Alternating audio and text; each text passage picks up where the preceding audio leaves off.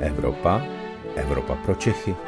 Pravidelný týdenní podcast deníku pro všechny, kteří se chtějí dozvědět něco o dění nejen v Evropské unii. Na úvod krátký přehled zpráv z Evropy. Ukrajina zahájila ofenzívu na jihu země. Jejím cílem je dobytí přístavu Cherson a jeho okolí. Česko svolává na 9. září mimořádný summit Evropské unie o zastropování cen energií. Měl by přijmout celoevropské řešení zcela nenormálních cen energií. V 91 letech zemřel Michal Gorbačov, autor pěrestrojky a glásnosti a první a poslední prezident Sovětského svazu.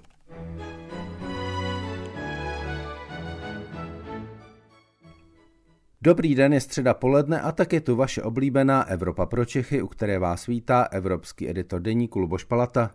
Dnes se podíváme na Slovensko, kde dnešním dnem končí vláda Eduarda Hegera, minimálně jako většinový kabinet. O tom, co se na Slovensku děje, se budeme bavit s Ronaldem Ižipem, šéf-reaktorem týdeníku Trend, který je nejvýznamnějším ekonomickým periodikem na Slovensku. Dobrý den do Bratislavy. Dobrý den, pozdravujem vás. Pojďme českému posluchači, který nesleduje slovenské dění každý den, vysvětlit, co se to na Slovensku vlastně děje. No, deje sa zhruba to, že vláda na Slovensku už dlhodobo nefunguje, nepracuje správne, nemá jedno zameranie, nemá jeden cieľ. Napriek tomu, že tu máme nejaké programové vyhlásenie, tak e, každá strana v koalícii, a máme štyri strany v koalícii, presadzuje svoju vlastnú agendu a je ťažké tam nájsť zhodu. Navyše vo vláde sú osobnosti, ktoré sú dosť rozdielne, majú iný pohľad na veci, iný pohľad na riešenie procesov a cieľov a tak to vyzerá, že e, po tých dvoch rokoch a po jednej zmene, zmene vlády, ktorá už nastala po prvom roku, e, nastáva radikálna zmena aj druhá.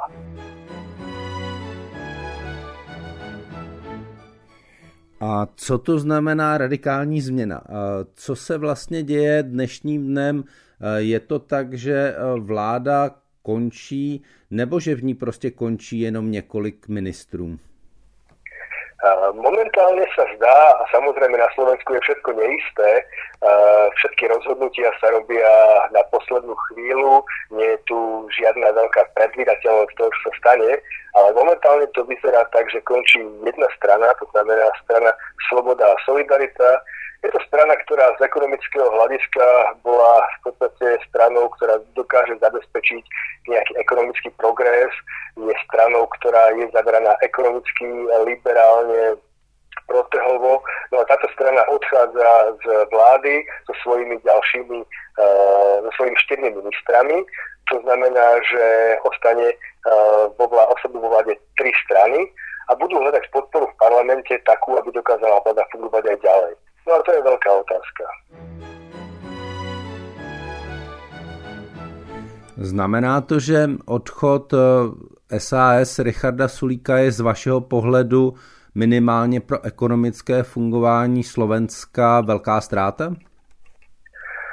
Eh, je to zásadná strata, pretože strana SAS dlhodobo blokovala rôznu konzervatívnu agendu, ktoré, ktorú majú práve strany, ktoré tam ostali, najmä strana Olano, ktorá presadzuje, alebo v ktorej sa presadila veľmi silná e, konzervatívna vetva. Jenom řekněme, k, jenom řekněme, na Slovensku to konzervativní znamená konzervativní hlavně společensky, katolicky, například omezování prodejů o víkendech a podobné věci, jenom aby český posluchač věděl, co na Slovensku je konzervativní. Áno, áno, k- k- kresťanská, kresťanská vetva, ktorá uh, sa snaží napríklad zaviesť zákaz interrupcií, snaží sa zaviesť zákaz uh, predaja obchodov v obchodoch uh, v nedelu a tak ďalej. A SAS vždy blokovali v rámci koaličnej dohody, že tam bola možnosť zablokovať nejaký návrh tých ďalších koaličných strán a to SAS veľmi často využívalo.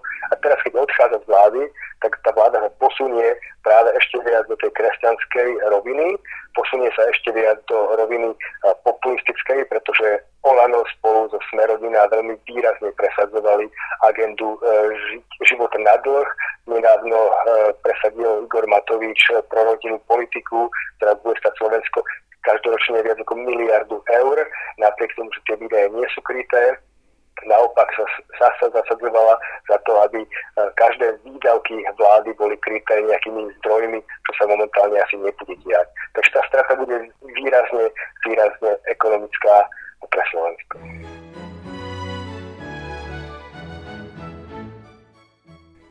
Proč se tak děje v okamžiku, kdy se Slovensku podařily dva obrovské úspěchy spustit plynovod z Polska a nový blok jaderné elektrárny v Mochovcích a udělat vlastně Slovensko energeticky nezávislé na dodávkách plynu z Ruska? Proč zrovna teď? Uh, samozrejme, sú to veľké úspechy, uh, avšak uh, sú to úspechy, ktoré tiež nie sú, nemusia mať dlhodobý a trvalý efekt ak bude cena zemného plynu vysoká, tak Slovensko napriek tomu, že má plynovod napríklad z Polska nový, tak e, nebude musieť e, byť sebestačné vzhľadom k tomu, že tá cena, pokiaľ bude veľmi, veľmi vysoká, bude to pre Slovensko veľmi bolestivé. Cena zemného plynu na súčasnej úrovni je samozrejme likvidačná. Ak by spadla na polovicu, stále to bude pre Slovensko likvidačné, ktoré má zafixované ceny zemného plynu, má regulované ceny a tie chce zdvíhať iba pomaly. To znamená, že toto je jedna z tých vecí, ktoré budú veľmi bolestivé pre slovenskú ekonomiku. A napriek tomu, že máme aj novú, nové reaktory, nový reaktor uh, jadrovej elektrárne uh, v Mochovciach, tak stále je to niečo, kde uh, možno budeme aj exportérom jadrovej energie, ale to nie je štátna jadrová elektrárne. To znamená, že, že tá dohoda o tom, aké ceny e, elektriny budú pre obyvateľov, bude veľmi ťažká. Momentálne sa snaží vláda dohodnúť nejaké nižšie ceny. To, čo je však podstatné, je, že ekonomická kríza a energetická kríza dopadne na Slovensko stále veľmi, veľmi silno, napriek tomu, že sú tu nejaké náznaky toho, že e, to nebude možno až tak silné, tak ja sa obávam, že skutočne tá kríza bude veľmi veľká. A čo je veľmi nešťastné, že v takomto čase odchádza Richard Sulík, odchádza aj minister zahraničných vecí a odchádza dokonca aj šéf SPP ako slovenského plynárenského podniku, ktorý zabezpečoval nákupy plynu pre Slovensko. Takže Slovensko sa nám bude nachádzať v najbližších mesiacoch ešte v ťažšej situácii aj napriek týmto veciam ako ostatné európske krajiny.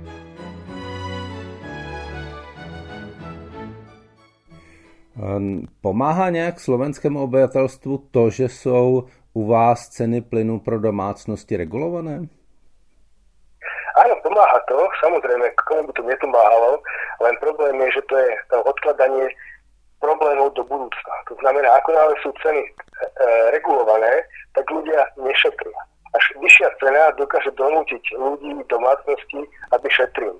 A tým, že máme v podstate ešte momentálne alebo celý rok domácnosti nakupujú ceny plynu za, spotové, e, za e, trhové ceny z minulého roka, tak sa ten cenový impuls na šetrenie nedostáva do domácnosti. Budúci rok sa cena zvýši možno až 200% pre domácnosti, stále však bude iba, iba povedzme desatinová oproti tomu, čo je momentálne na trhu. Takže ten najväčší problém príde v roku 2024, keď sa prejaví v podstate už tá vyššia cena, ktorá sa očakáva pre budúci rok a to bude akurát volebný rok. Preto bude veľmi, veľmi ťažké pre vládne strany, ktoré ostanú aj teraz, ako je Olano, Smerodina, dostanú parlamentu, pretože tá kríza energetická, ktorá bude, e, ktorá momentálne je, sa prejaví najviac práve v tom roku 2024.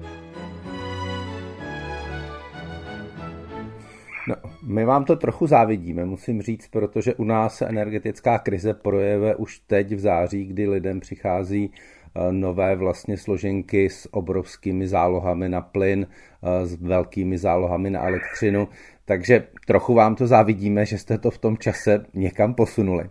Ale pojďme dál. Je tady otázka, zda menšinová vláda, z které se vlastně stane kabinet Eduarda Hegera, může vydržet do předčasných voleb. Jaký je váš odhad protože termín voleb, eh, který je plánovaný, regulérních voleb je až v roce 2024. Áno, tak to je a bude veľmi ťažké pre vládu, aby vydržala, eh, pretože poslancov eh, nebude mať dostatok. To znamená, máme 150 členov parlament a v ňom vláda potrebuje 76 hlasov. Tých vlastných poslancov má menej, má iba 7, okolo 74, prípadne 73, v závislosti od toho, že koľko ľudí, ktoré odišlo z, z, zo strany Olano, bude vládu podporovať. To znamená, že vláda bude závislá ale z hlasov opozície, ktorá je však celkom zjednotená proti vláde. S hlasmi Richarda Sulíka počítať automaticky nemôže, sám to povedal, avšak môže počítať, tak sa zdá, s hlasmi od strán, ktoré kandidovali za fašistické strany. Je tu tiež silná konzervatívna odnož, kde sú traja poslanci, ktorí s veľkou pravdepodobnosťou budú hlasovať a podporovať vládu v mnohých opatreniach. To znamená, že vláda pravdepodobne a parlament bude fungovať ad hoc, bude fungovať na základe, na základe dohôd e, s opozíciou, e, prípadne tých poslancov sa bude snažiť zobrať pod seba, aby mali väčšinu, ale v každom prípade to bude boj o každý jeden zákon, čo je veľmi, veľmi problematické a veľmi neisté pre slovenské e, vôbec politické alebo ekonomické prostredie. Děkuji moc. My jsme se dostali na konec našeho podcastu. Já moc děkuji Ronaldovi Žipovi, šéf-reaktoru týdeníku Trend, že nám vysvětlil současnou situaci na Slovensku a přeji hezký den do Bratislavy. Děkuji, podobně všechno dobré. To byl podcast Evropa pro Čechy. Příští díl poslouchejte opět ve středu ve 12 hodin. Naslyšenou se s vámi těší váš Luboš Palata.